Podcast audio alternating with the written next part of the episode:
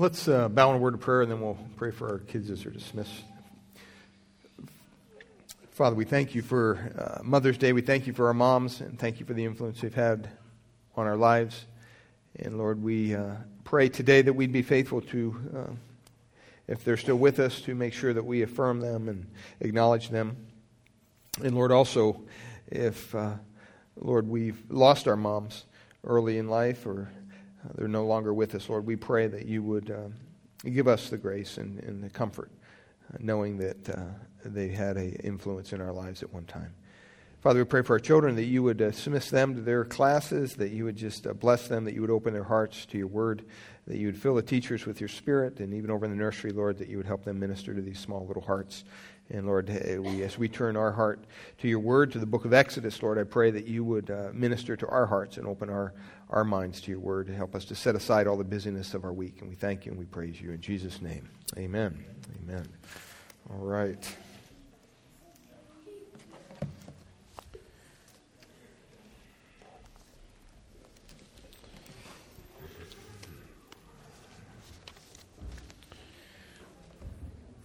Never seen kids so eager to get to Sunday school.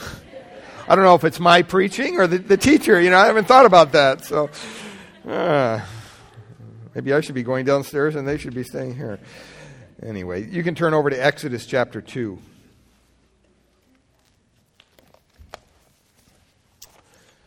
Just want to do a, a little message for our moms today. Um, you know, it's always hard sometimes to uh, find that right message. And usually on Mother's Day and Father's Day, um, we try to at least uh, acknowledge them, if not preach a message about their role or affirm them in some way. And uh, usually on Mother's Day, I end up reminding everybody how important it is that they're good to their moms, that they acknowledge their moms. And then somehow I fall into this default on Father's Day. I usually tell the men what they need to be to be a better dad. So I, I don't want to scold anybody today. That's not my role here. Um, but a lot of times our assumption seems to be that moms are already uh, pretty close to perfect. Uh, and somehow dads need a little scolding once in a while. And men, I think we can be men enough to acknowledge that. But we're not going to do any scolding today. But I, I want us to look in the Old Testament because it's going to be interesting to see uh, this woman of faith, and uh, titled the, the message, A Life-Changing Faith, The Life-Changing Faith of a Mother. And, uh, you know, moms, you probably have one of the top two most difficult jobs in the world. Um. The second being probably being a father. Um, but the sad fact of life is that um, those doing the two most important jobs in the world, uh, at least it's been my experience, are often at odds with one another instead of a team. Uh, and that situation can't always be helped, but a lot of times it can when you look to God's Word. And moms, I just want to tell you, you may never be able to change the dad in your child's life. You know it's often a futile effort to even think of that. Uh, but you can do some things to help your child become a better person and help him become the child that God created him or her to be. And as I said, being a mother is not obviously an easy job. It's not for the faint of heart. Uh, it requires some tough decisions, sometimes decisions that are risky, sometimes decisions that are heart-wrenching. And we're going to see that as we look into Exodus chapter two today. But the foundation of those decisions that you make as a mother, I just want to let you know, um, at the foundation is God's promise that He will provide a way for your children, those who are surrendered to His care. Um, behind every great man is his mother, someone said. Uh, someone imagined the mothers of these well-known sons, and you'll probably understand this as we read this through together, but uh, making the following comments. These are well-known sons, and this is probably what their mothers said. First one up is Missus Morris. Sam, stop tapping your fingers on the table. It's driving me crazy. In a Morse code. See, you get the flavor of the thing now. Okay. M- Missus Lindbergh. Charles, can't you do anything by yourself? Missus Washington. George never did have a head for money. Uh, you, you might not have your coffee this morning, but come on, be, be gentle with me here. Missus Armstrong. Neil has no more business taking flying lessons than the man on the moon. Those are out of Reader's Digest. Someone said this, and this is just a little quote. You can put it up there on the screen. It's never been easy being a mother. If it were easy, fathers would do it. Buddy Hackett said this, my mother's menu consisted of two choices, take it or leave it. How many had a mom like that? Uh, yeah. J D Salinger said this, and this is nice. Mothers are all slightly insane. They have to be, you know. I mean, can you think of anyone else in the world that has more potential for a positive influence on a child than his mother does? A mother creates that close bond with her children that will last a lifetime. Mom's influence will be either positive or negative. A mother has the opportunity, like Timothy in Scripture, like his mother, to plant the seeds of faith in a child that can God can use to lead into a life of daily walking with Christ and service to God. One of the life's greatest blessings is to have a godly mother. Abraham Lincoln said this, no man is poor who has had a godly mother. And so one of the greatest gifts you can give your children is being a godly parent. That goes for moms and dads, but this morning we're going to focus on moms. Um, and I want us to consider this godly example of a mother taken from the pages of the book of Exodus in the Old Testament. The mother of the human writer of that book, Jochebed, was her name. And here's the story, and you know this, probably you're familiar with this. Moses was born during a, a time of violence, um, during the period of Egypt's history, at a time when it was uh, dangerous to be a Hebrew. The Israelites were slaves to the Egyptians. And the Egyptian king was afraid that the Israelites would eventually become so many in number that they would overrun his kingdom. And they became harder and harder to keep under his thumb. And so he ordered that all the newborn male infants, who were Hebrews, be drowned in the Nile River. Now, we don't know how many babies suffered that fate. The Bible doesn't tell us. But we know of one that didn't, and it was because of his mom. And so when you look into Moses' mother, you can see that she was a wonderful example. And let me read for us Exodus chapter two, verses one to eight. Now a man from the house of Levi went and took as his wife a Levite woman, that's Jochebed. The woman conceived and bore a son, and when she saw that he was a fine child, she hid him three months because of all the executions that were going on of male children. Verse three, when she could not hide him any longer, she took him.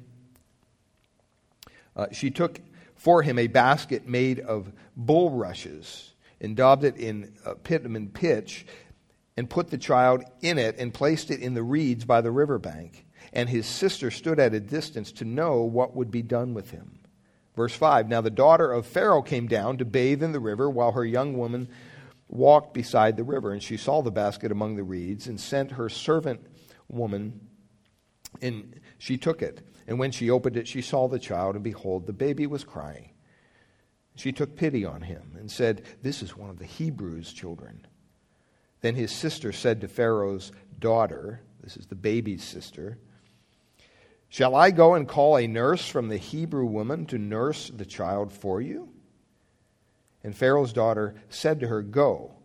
So the girl went, and guess who she called? She called the child's mother, Jochebed. Now, what's interesting when we read that, you, you clearly see God's sovereign hand of protection on this little, this little baby, Moses. But you also see a woman, a mother, who also had a very godly faith and a godly influence on her own son. Well, let's look at her identity. She was obviously a godly mother. Jochebed, the way you pronounce that, it means the glory of Jehovah. Or Jehovah is her or our glory. Um, she was an Israelite, one of God's chosen people, the Bible tells us. She was also a member of the tribe of Levi. Who came out of the tribe of Levi were the priests and those who would carry out, carry out the duties around the temple and the tabernacle. Uh, she was obviously a godly woman who, as we'll see, really stood for her faith. She had a relationship with God as her sovereign Lord and King. I don't think anything is more profound and lasting as far as influence goes in the lives of children than having good, godly examples in their homes. And that's so important. Um, Benjamin Doctor Benjamin Carson, who's actually a candidate for the President of the United States, running. He was a director of pediatric neurosurgery at John, John Hopkins University. He wrote an essay once called, "There is no job more important than parenting." And I want to read for you, and you can put it up there on the screen. I think it's on the uh, about the influence of his mother on his life. He wrote this, "Over the years, my mother's steadfast faith in God has inspired me, particularly when I had to perform extremely difficult surgical procedures or when I found myself faced with my own medical scare. A few years ago, I discovered I had a very aggressive form of prostate cancer. I was told it might have spread to my spine. My mother was steadfast in her faith in God. She never worried. She said that God was not through with me yet. There was no way that this was going to be a major problem. The abnormality in my spine turned out to be benign. I was able to have surgery and I'm cured. My story is really my mother's story. A woman with little formal education and worldly goods who used her position as a parent to change the life lives of many people around the globe." And his mother, I don't know if she's passed away yet or not, but she's close to it. You'd be praying for her. Well, what does a godly mother or father, for that matter, look like? Well, James chapter five, verse sixteen says this, "Therefore confess your sins to one another and pray for one another that you may be healed. The prayer of a righteous person has a great power as it is working." I think one of the first things that we would conclude to be a godly parent would be one who prays for and with their children. Pray for and with your children. That's so important. It's so important to take the time to acknowledge, as that verse says, your own faults in the presence of your children. Have a sense of transparency. We don't, we don't need parents who portray themselves as God to their children. They never do anything right, wrong.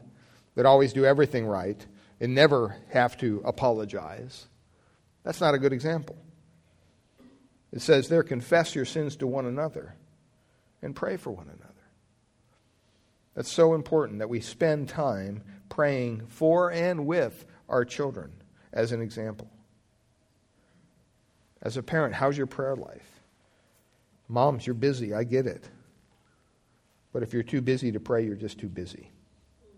Secondly, Deuteronomy eleven nineteen says, another character trait of a godly mother would be one who studies God's word and teaches it to their children. It says in Deuteronomy eleven nineteen, "You shall teach them to your children God's precepts, his law, talking of them when you are sitting in your house, and when you are walking by the way, and when you lie down, and when you rise. Isn't that interesting?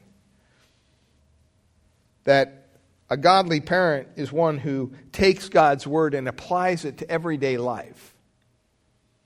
The last thing your children need to see is a parent that breaks out the Bible once a week on Sunday. That's the last thing they need to see. They need to see you open the Bible when they come to you with a question, or when they're being disciplined, or when they're being praised. They need to see you turn to God's Word twenty-four seven, every day of the week. And you notice here, it's not just the intellectual knowledge of God's Word.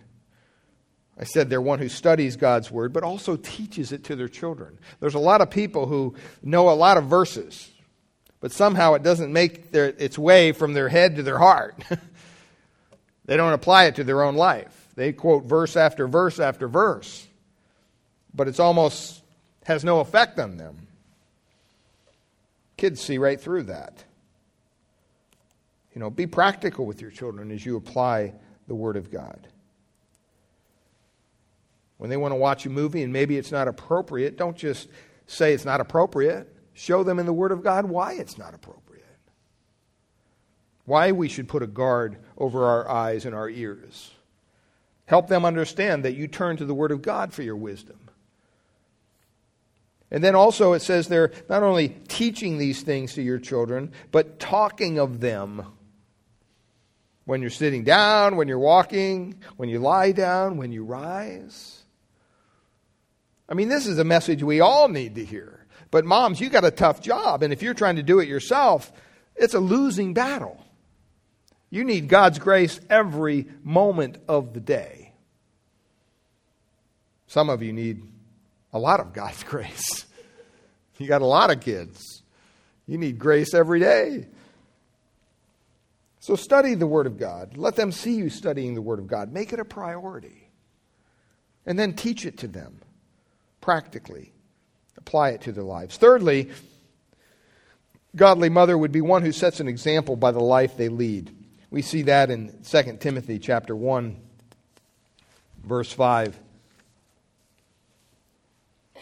Writes this, he says, I am reminded of your sincere faith, a faith that first dwelt in your grandmother Lois and your mother Eunice, and now I'm sure dwells in you as well. Isn't it wonder how, how a mother can have that kind of an influence on a child, that they can actually pass on a sincere faith? It doesn't just happen by osmosis because your mother's a Christian, well, you're going to be a Christian. No.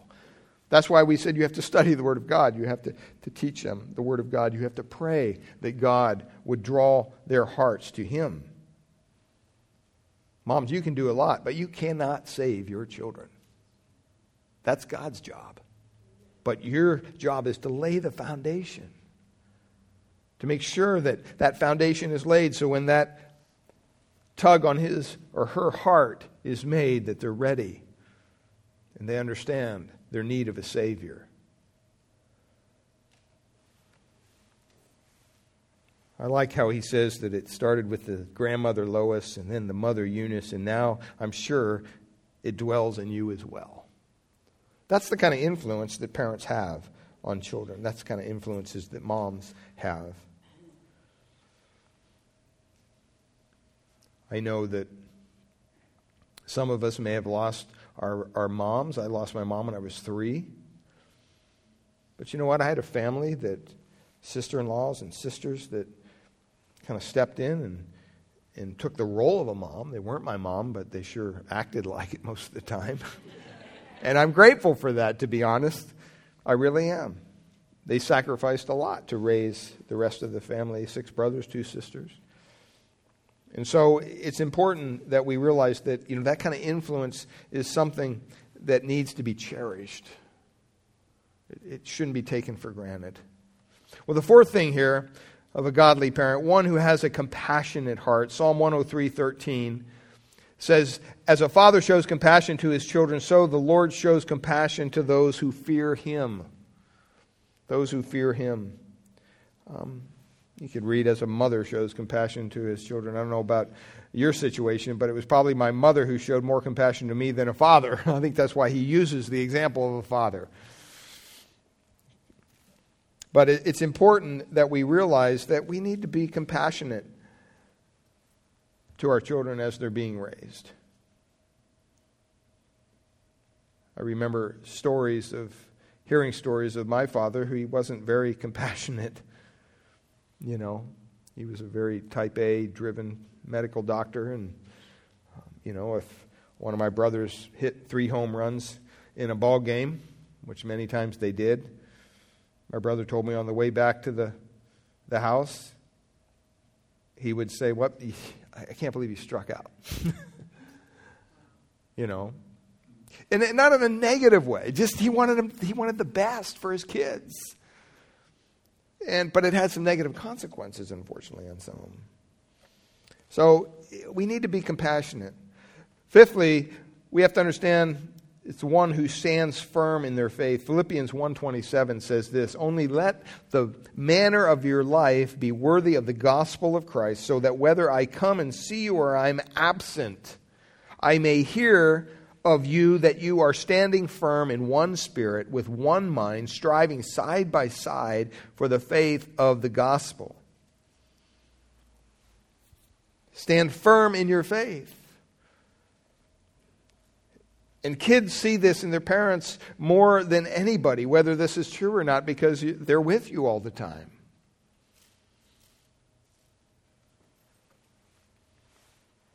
We have to make sure that our, our lives are, are consistent.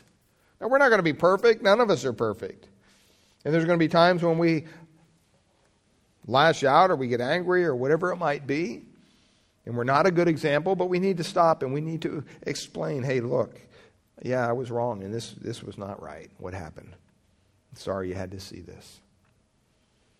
But then explain to them, this is where God's grace comes in. But we need to stand firm. You know, it kind of gives the indication here in this verse, let your manner of life be worthy of the gospel of Christ, so whether I come and see you or I'm absent. That means, you know what, whether I'm there or not, it doesn't matter. If you can teach your children that concept of obedience, that whether mom and dad are here or not, we still want you to do the right thing. We still want you to make good choices. We still want you to live a life that's honoring to Christ and honoring our family name. I'll never forget, whenever my son-in-law goes through a, a promotion ceremony or some Navy thing and the kids, the children have to go, uh, Crystal sits down, the kids, and she says, you need to remember who you're representing. First of all, you're representing this family. Secondly, as Christians, you're representing Christ. Thirdly, you're representing the U S Navy. You're the son or a daughter of someone in the Navy. And your actions depict what goes on in our home. And you need to make sure you understand that. Sometimes they listen, sometimes they don't. But it usually does the trick. See, we, we have to understand that, you know what, we're not here to live a life just of show. Oh, look at what I do and, and look at how I act when I'm at church and everything. And then we live a different life outside of church. Kids pick up on that real quick. No, we have to stand firm in our faith. As he writes there in, in, in Philippians, one mind striving side by side for the faith of the gospel. First Peter two nine says this, but you are a chosen generation, a royal priesthood, a holy nation, his own special people, that you may proclaim the praises of him who called you out of darkness into his marvelous light. Whether you're a mom or not, as a Christian, that's your role. And you know what? That's important to, to grab a hold of that and to understand that. That there's an expectation here as we live this Christian life here on this earth, that's filled with sin and darkness all around us, that we're supposed to shine the light of Christ. And moms, you need to shine that to your children. Dads, you need to shine that in your home as well. That's a little bit about Jochebed. Her dilemma was this. Secondly, she was living in this hostile environment, as we talked about. She, she had no bed of roses. This was a, a tough woman. She was born in Egypt as a daughter of Levi. The only thing she had known was the curse of slavery in her life.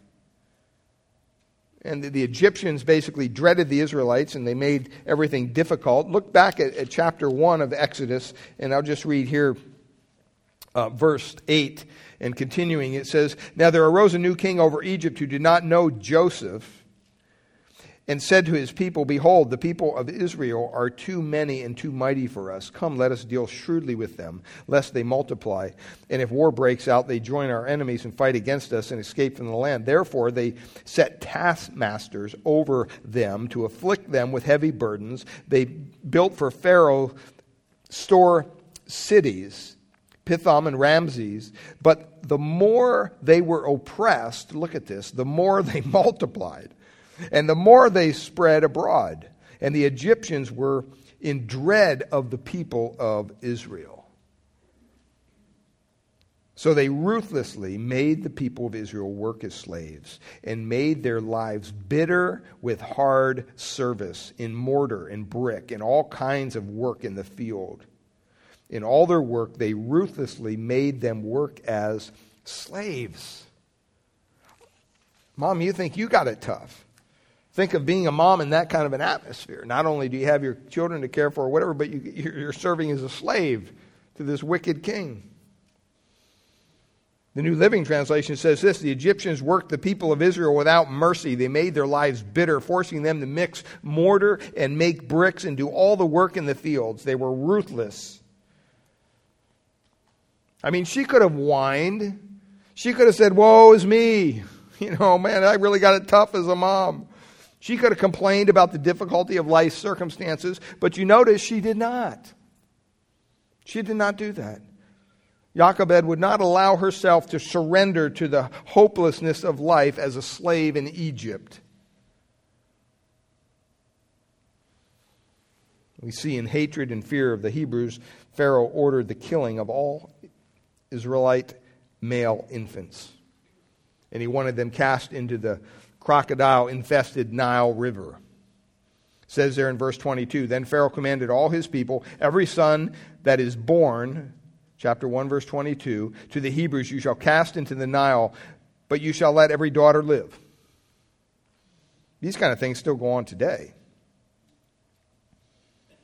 See, there was great peril here with the Pharaoh's command, the Pharaoh's edict. And if you disobeyed the Pharaoh, it probably would have cost your life.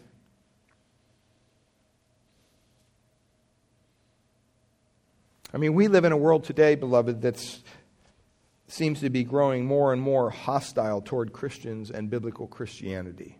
Would you agree with that? You see it. And it's not just ISIS. I mean, you know, this stuff has been going on for years. I think with social media, we're just more in tune with it. We see it as it happens live. And even though, as of this date at least, we don't have overt persecution in our country that the Israelites faced at the hands of the Egyptians, we're not slaves. There seems to be this growing opposition, this antagonism toward Christianity. And I just want to encourage your hearts. You know, sometimes all that information can get overwhelmed. And I'm sure as a mother, you're you're you're preparing your children, you're you're doing all these things with your children, you're thinking, you're looking at the world scene going, what am I preparing them for? John fifteen, verses eighteen to nineteen says this: "If the world hates you, know that it hated me before it hated you. If you were of the world, the world would love you as its own, but because you are not of the world, but I chose you out of the world, therefore the world hates you." We have to really resist, as godly people, the evil pressures of this world. And the only way we can do that is by the grace of God, through the power of His Spirit and the power of the world, the power of the Word. Uh, the third thing here, her courage. If you look at this, she refused to go along with the flow. I mean, they were given an edict. If you had a male child, you're supposed to cast him into the Nile. Well, she refused to consider her own life, her own comfort, her own convenience, or even safety.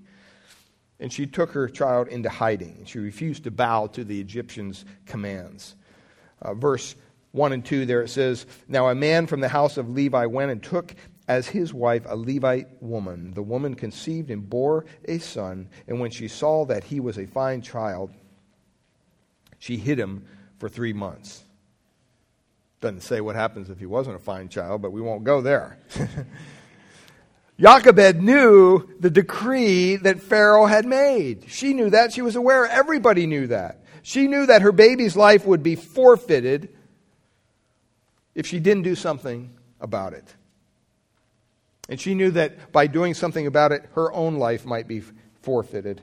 Her own life might be sacrificed. But that decree just went against everything basically humane, moral, right, instinct of a mom stepped in and said, No, I am not going to do this with my child. So Jochebed, fearing God more than man, made a decision that, though it put her in great jeopardy, proved to be the decision that literally saved a nation when you think about it. Many might ask, could any mother even think about killing their own child? Unfortunately, we live in a society today where a lot of women don't think very much about it because millions of mothers kill their unborn children every year. They're murdered in the womb before they ever even take their first breath. And when you look at the worldwide figure of abortion, your heart just breaks.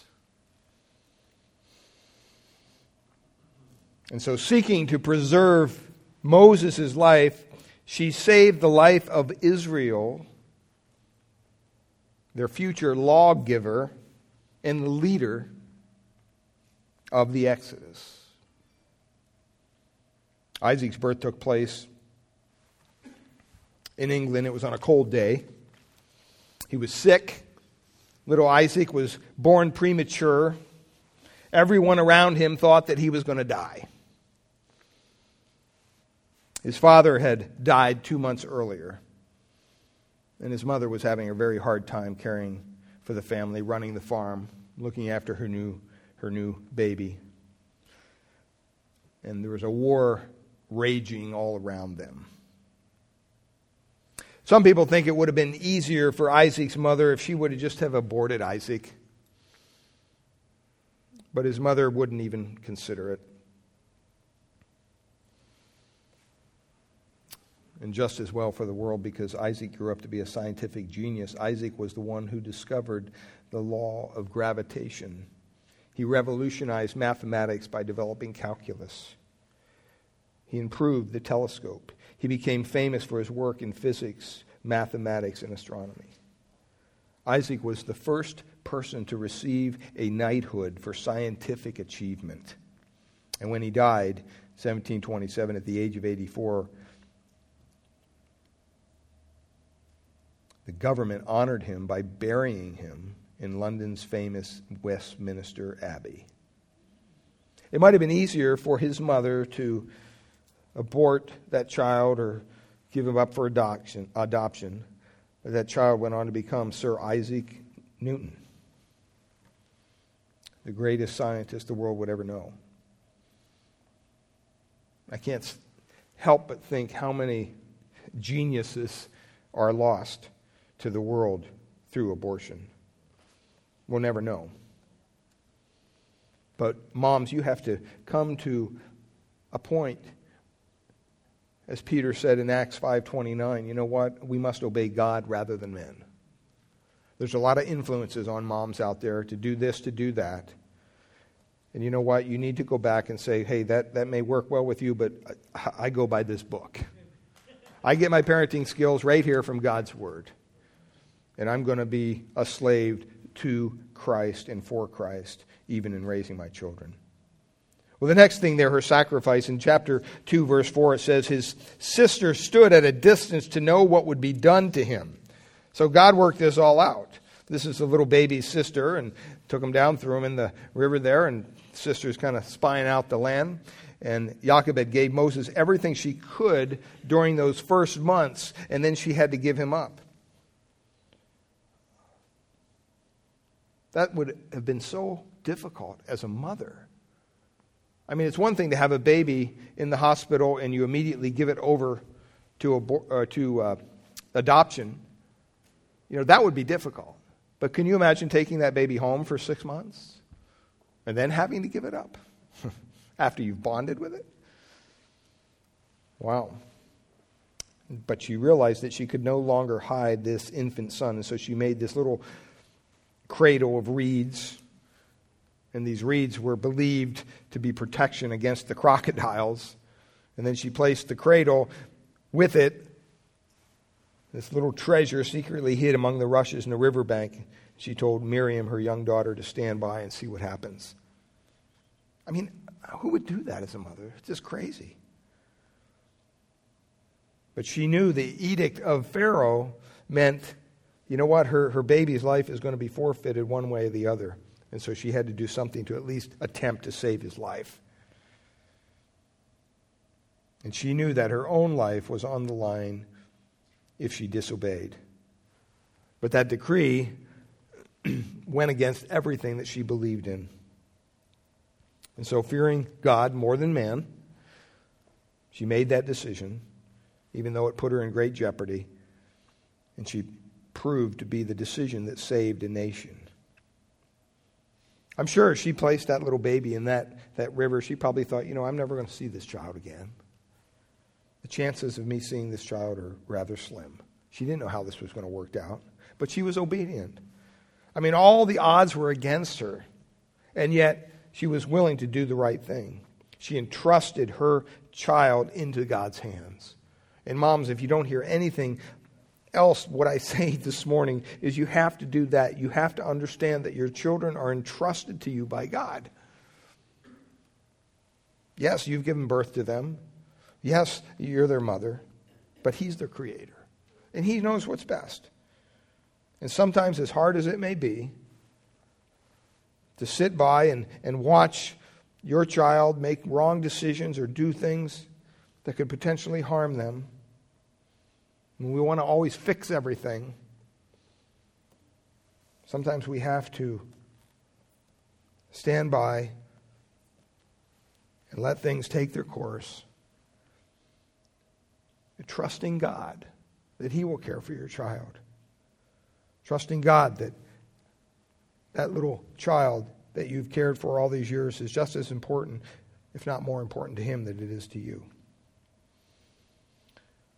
So we have to trust the Lord to care for these children. And but God honored this, and He honored it really in a way that she was walking by faith and not by sight, because what she did does not make rational sense, but that's what the Scripture tells us. Proverbs three, five to six says, "Trust in the Lord with all your heart, and do not lean on your own understanding. In all your ways," what? "Acknowledge Him, and He will make your path straight." Proverbs twenty-nine, twenty-five says, "The fear of man lays a snare, but whoever trusts in the Lord is safe." Mom, as you're doing your work as mothers, trust in the Lord. You know, um, that's where the trust needs to be. And that's what we see. Fifthly here, her faith. Jochebed had faith in God's protection of her baby. Only because she trusted the Lord could she leave that little baby abandoned rather than see him killed.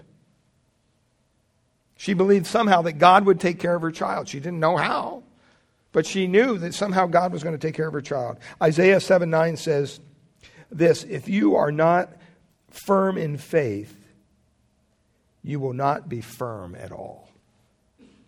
If you're not firm in faith, you will not be firm at all. See, in the midst of these dire consequences, Jochebed fully entrusted her child to God's safekeeping. That's the only place to put them. You're not going to be able to watch your children twenty-four seven. You just can't. So there comes a trust. And moms, I know you know that, but sometimes it's good to have that affirmed. Hebrews eleven twenty-three, it tells us this, "By faith Moses, when he was born, was hidden for three months by his parents because they saw that the child was beautiful, and they were not afraid of the king's edict. And God was able to work around this situation as a result of Jochebed's faith and her fear of the Lord. I mean, imagine there's children being murdered around her every day. And she simply said, you know what, God, I don't understand why you're allowing this to happen. And I don't know what caused all this to be planned by your sovereign hand, but I trust in you. So you know what? Here is my son. I'm going to entrust him to you. If we want God to work in the lives of our families and our children, we have to place our faith in him and him alone. And then we have to put that faith into action. God will not, he cannot work in our lives without us placing our trust in him. The reason I say that is because in Hebrews eleven six it says, and without faith it is what? Impossible to please him. For whoever would draw near to God must believe that he exists and that he rewards those who seek him. The last thing here, you see her reward in verses five to eight. It says, now the daughter of Pharaoh came down and took a bath while her young women were walking along the river there. She saw the basket among the reeds, sent her servant woman. She took it. And when she opened it, she saw the child. The baby was crying. She took pity on him. She knew it was one of the Hebrews' children. And here comes his sister, stepping right in at the right time. Oh, do you want me to go get a, a servant, one of the Hebrew women, to nurse the child for you? Oh, that'd be wonderful. So the girl went and called the child's mother. See, it was no accident that when Pharaoh, Pharaoh's daughter saw that the this beautiful baby, saw that it was a boy, and heard his cry, that she had compassion on him. It was God's sovereign providence that caused Pharaoh's daughter to save Moses. It was God's sovereign providence to ask Jochebed to nurse the child for her. And not only that, but to get paid for it. Come on, moms. I mean, we're, man, you wish you had it so good. Not only was her little baby saved, but she was being paid to be cared for till he was weaned. Someone wrote this, seeing... He wrote this, God honored Jochebed's faith by catapulting her son from a death sentence into a royal position in the household of the king of Egypt. See, God always rewards, beloved, obedient faith. He always does. The measure of our faith is demonstrated by our obedience. That's what we've been learning as we've been going through Hebrew or Romans. That God calls us to be obedient to him. It was Jochebed's love, her faith, her courage that saved her child, Moses, from this cruel death and really preserved him to bless the world.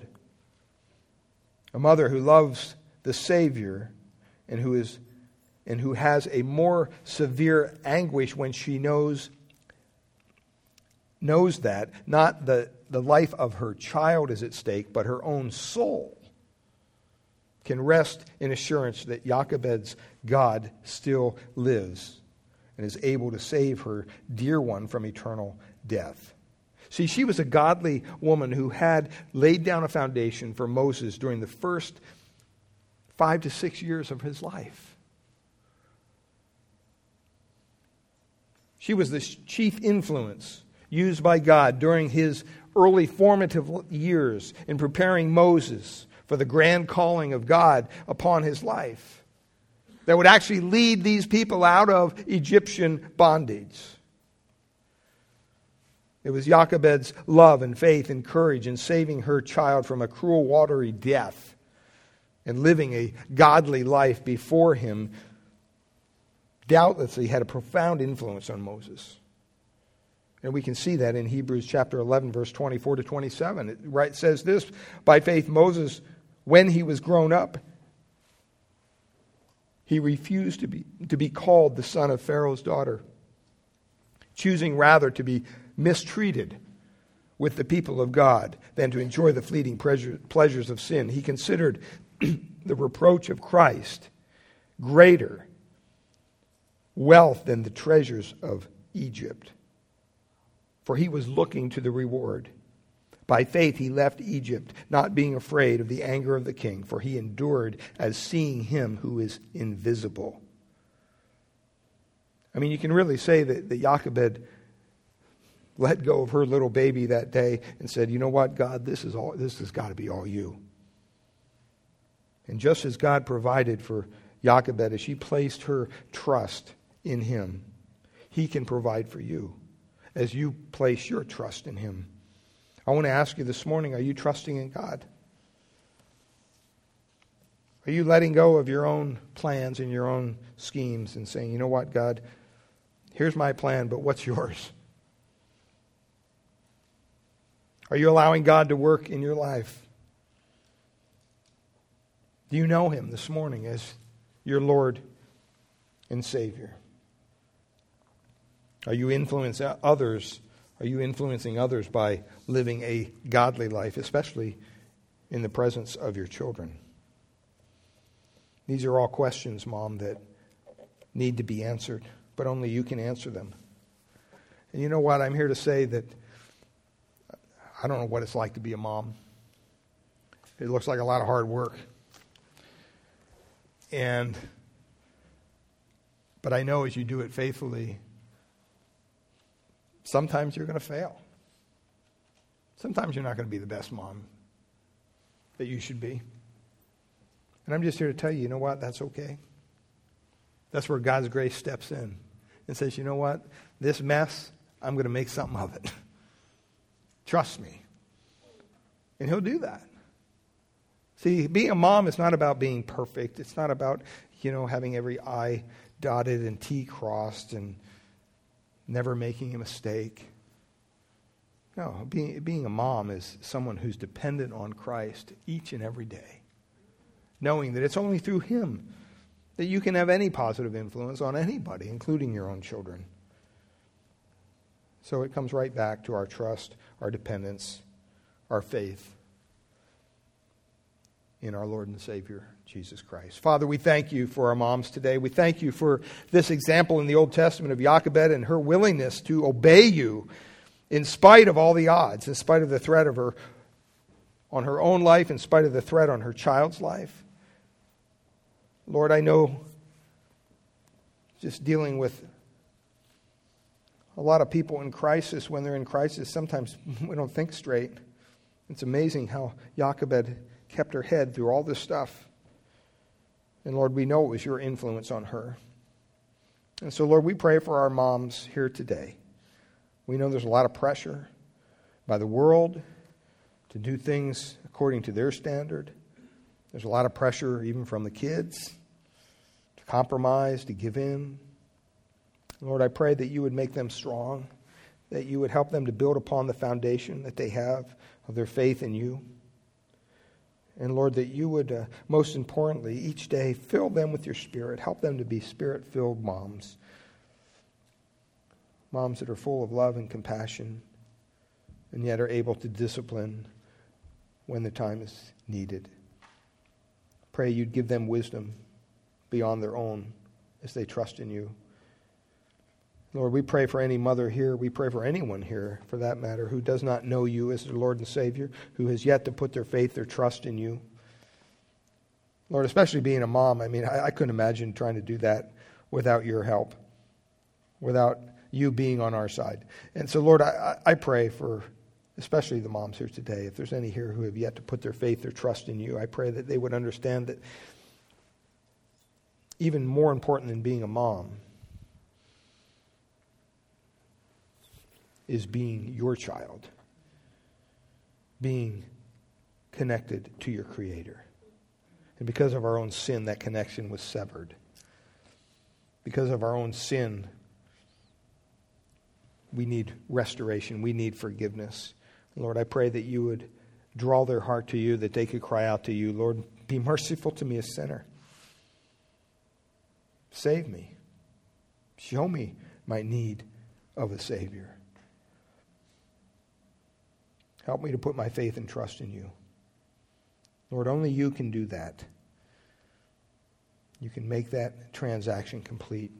You can transform that heart into a heart that loves you, is filled with your glory and your love and your forgiveness. And so, Father, we pray that you would do that work this morning. We thank you. Pray you bless our moms today. I'm sure they got things planned, and just pray that you would bless each one, bless their activities, bless their families. And we thank you and we praise you in Jesus' name. Amen.